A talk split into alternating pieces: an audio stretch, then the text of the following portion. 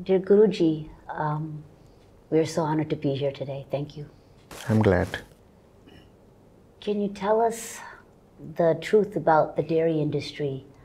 Um, a lot of Indians might not know what's going on. And for the ones that do know that's going on, they usually respond by saying, well, Lord Krishna had milk, or it's our tradition, or we have to do abhishek, it's in the culture, things like that. Could you explain? See, even if one is not in possession of facts, there are a few basic rules of thumb. Let's say, let's say I have this, right? And it yields me money. And who am I? I am the usual, normal, average, greedy person. That's how we all are since birth. And if this is yielding me money and comforts and whatever, will I go first thing? Secondly, what all will I do to extract more money from it? Thirdly, will I not want more and more of such money spinners? So I may not know what we do with the buffalo or the cow in the factual sense. I might not know what is happening exactly inside that dairy or that farm. But don't I know how man is? I may not know the facts of the dairy industry, but I but do I not know the facts of our inner self? We are greedy people. And if uh, an animal can give me something that gives me money, I'll do anything to extract more and more of that stuff from that animal, which happens to be a female mammal. No? Yes. So, I'll do everything to get more milk, which means I have to keep her constantly pregnant, which means I have to artificially inseminate her. And I don't need to have video evidence for that. I probably don't even need to visit the dairy to see whether it is actually happening. It is bound to happen because that's the way we are. And we are the ones who run that dairy. So, how is it possible that when we are corrupt and greedy and exploitative in all aspects, all walks of life, at all times, we'll just spare the poor animal? Hmm? We don't spare our relatives, we don't spare our own family, we don't spare our own selves. Why will we spare the animal? So, you can just using your own example extrapolate what we would be doing to the cow or the buffalo or the goat or you know the, to the hen and you won't be wrong provided you are extrapolating with uh, some honesty. Hmm? Why will you want to show forget compassion even basic mercy to the animal if extending mercy reduces the productivity of that animal resource. Hmm.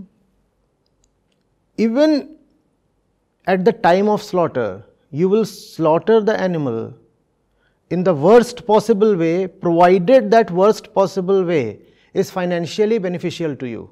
Is that not so? And I, and I don't even need evidence to corroborate what I'm saying, though plenty of evidence is already available. Hmm? And, and it's not confidential. You just have to Google or search for videos and you will get it. So, if uh, uh, giving an animal painless de death requires an additional 2 minutes, why will I spend even those additional 2 minutes even in the moment of slaughter? So it's it's obvious what we are doing to the animal and they don't have a voice. So they won't never come out on their own to narrate their story. Right? A lot of people um, think we have a cow in the backyard or these cows are being respected or it's a goshala.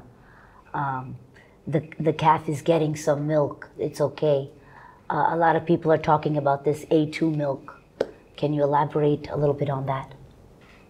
You see, it does not matter what the name of that particular species is. it's obvious it's not the human species, right? Is there any other species that consumes the milk of anybody other than its own mother and that too for a limited period of time?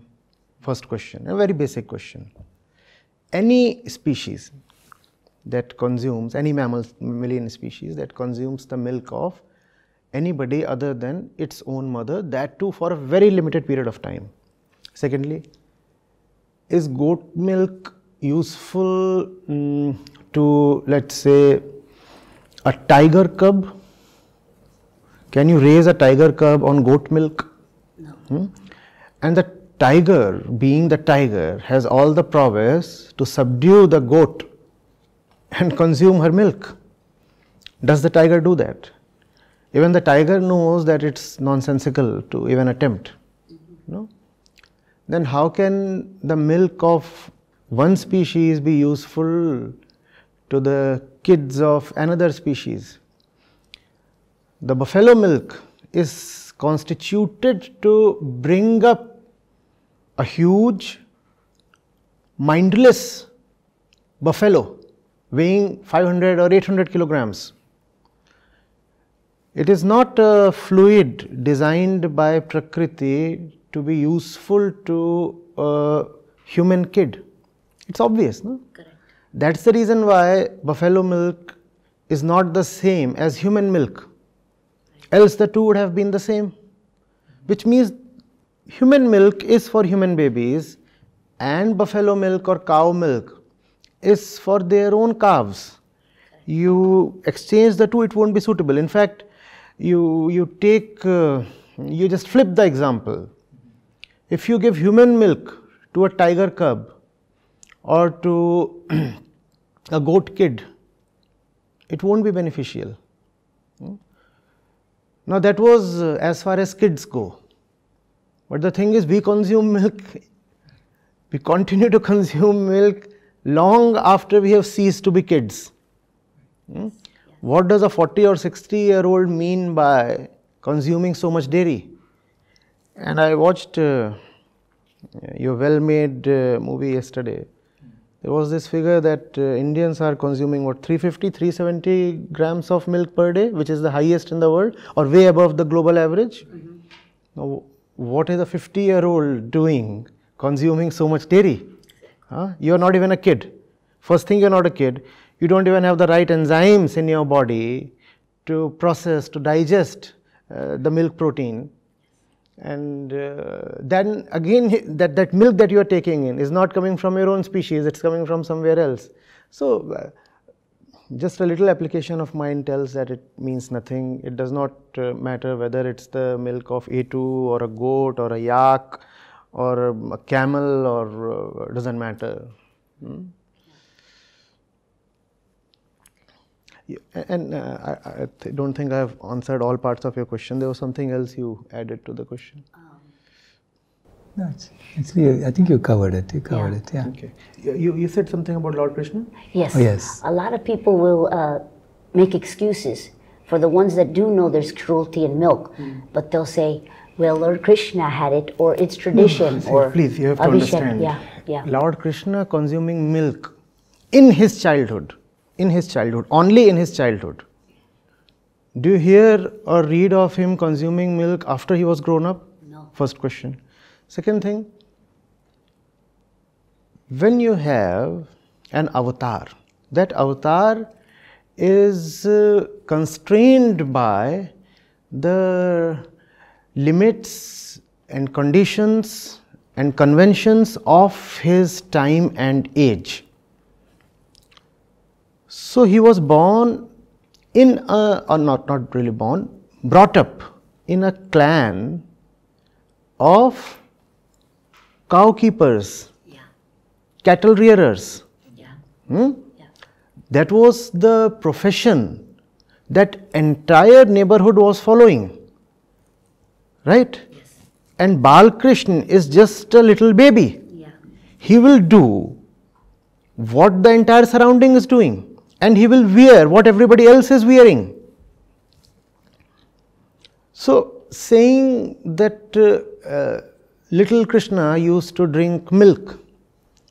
is just like saying that little Krishna uh, used to wear the costumes of his time.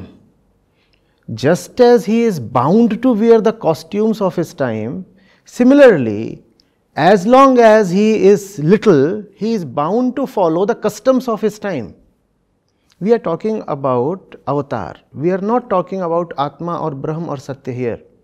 And all the avatars hmm, are definitely limited by the conditions of their time.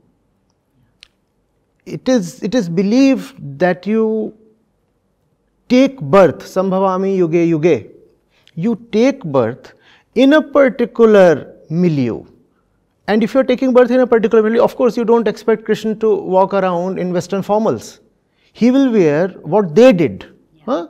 his parents and relatives and the entire area and he'll speak the language that they spoke. Just as he would speak the language as was spoken by the people of his time, similarly, as long as he is young, he will follow the customs of the people of his time because the avatar is not supposed to be perfect in the first place. The avatar is not Purna Satya. The avatar is not even supposed to be the perfect truth. Since the avatar is embodied, the avatar has come to be born. So he is supposed to have the bearings, attributes, characteristics of his particular time and age. Right? No, that is the reason. Uh, now, now, does he play the violin? He plays the Flute. flute. Why the flute and why not the violin? Does he speak French? No. He speaks the language of that place and time. Now, why doesn't he speak French? Because he was born at a place where there was no French. He was born at a place where there was no violin. If an avatar today takes birth in France, he will probably pay, play the piano and speak French. So, these are time bound attributes. These are not to be taken as timeless. These depend on the time in which the avatar was born. That is the reason why different avatars show different characteristics. Now, truth is one, then why are the characteristics of the different avatars so much at variance with each other? Somebody is uh, very composed, somebody talks in one way, somebody wears one uh, kind of attire, somebody is carrying um, around in another way.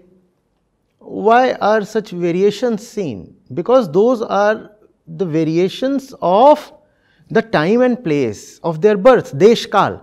They are not variations in the truth. Now, what depended on a certain time and place must be left to that time and place. What is it that must be carried forward? That which is timeless.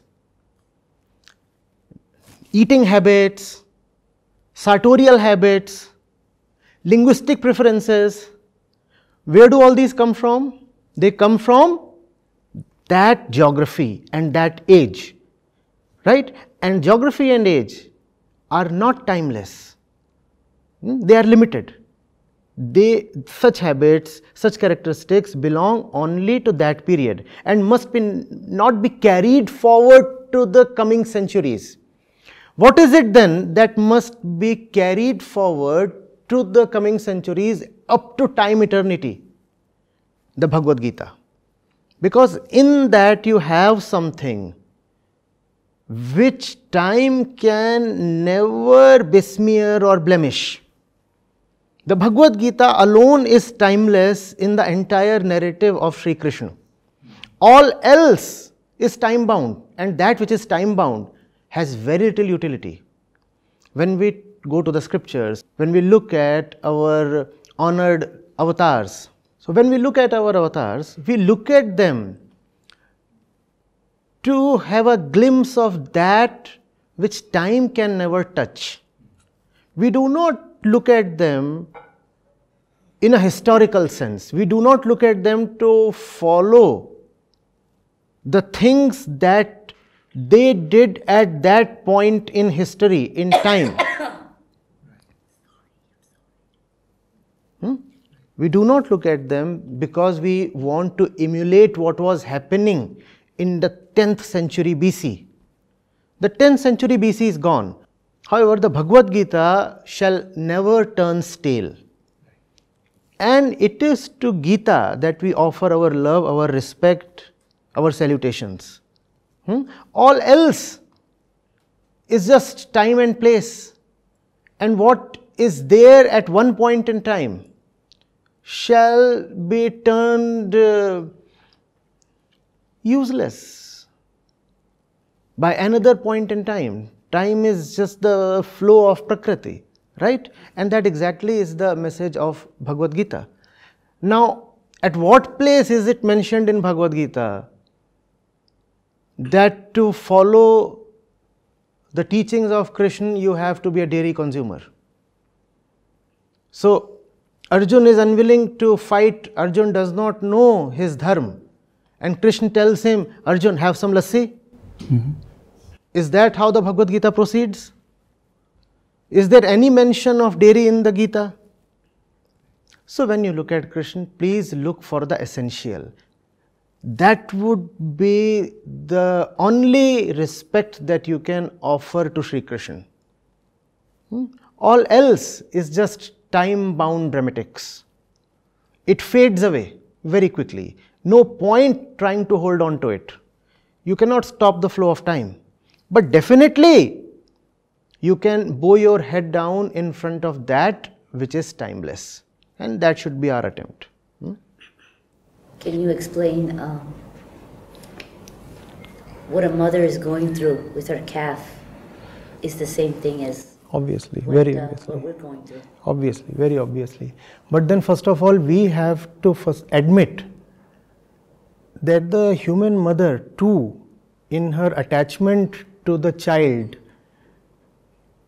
is very much an animal we don't admit that we believe that the human mother and the cow are separate beings they are not because attachment is very much an animalistic quality.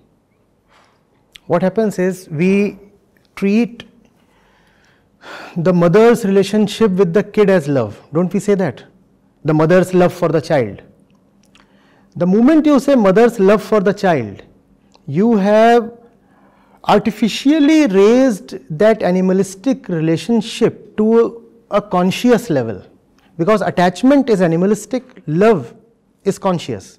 The fact is that even the human mother is just attached to the child.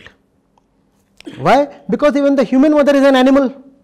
And similarly, the cow or the buffalo or the goat is attached to her child. Now, when you admit that human beings too are just animals, now you see that the human mother is just the same as the cow. And if you treat with great respect the relation between the human mother and her baby, then how can you treat with disrespect the relationship between the cow and the calf? Are you getting it? As long as you do not see that the woman equals the animal equals the cow. How are the woman and the cow same?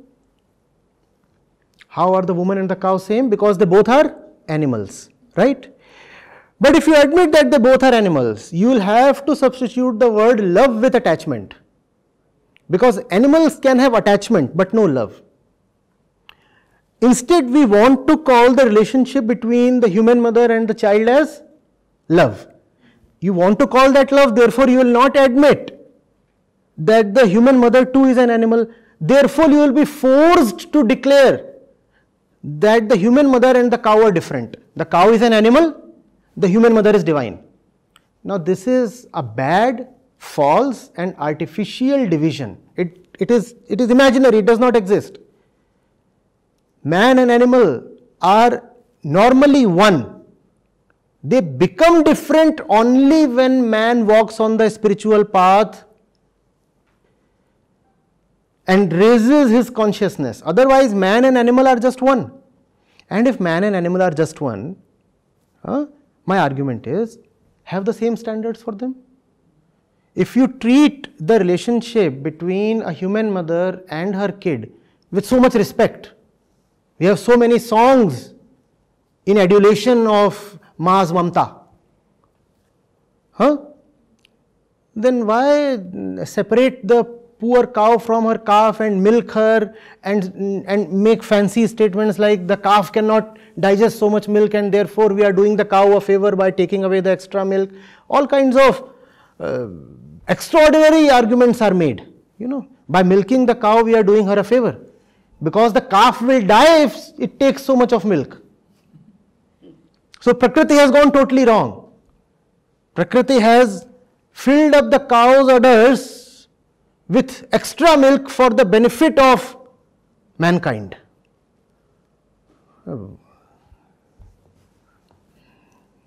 Even the greatest poets will be belittled by such imaginative heights. Huh? Prakriti decided that man is my favorite kid. So, for the sake of man, let me bless the cow with extra milk. Otherwise, how will man survive?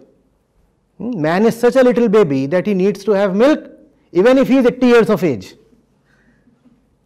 Even at age 80, what you are doing is milk, milk, milk.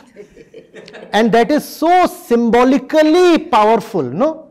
The fact is, even at the age of 80, most of us are like 3 months old. Therefore, we need milk. Mental age is not more than 3 months.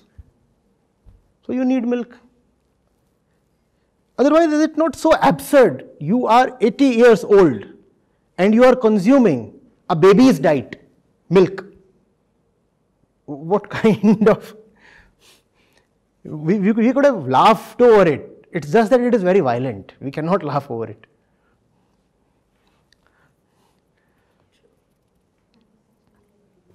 Hmm? Man is such a little baby. Man is such a little baby that it must steal the food of actual babies. We are such babies that we must steal the food of actual babies. Perfect. Thank you so much.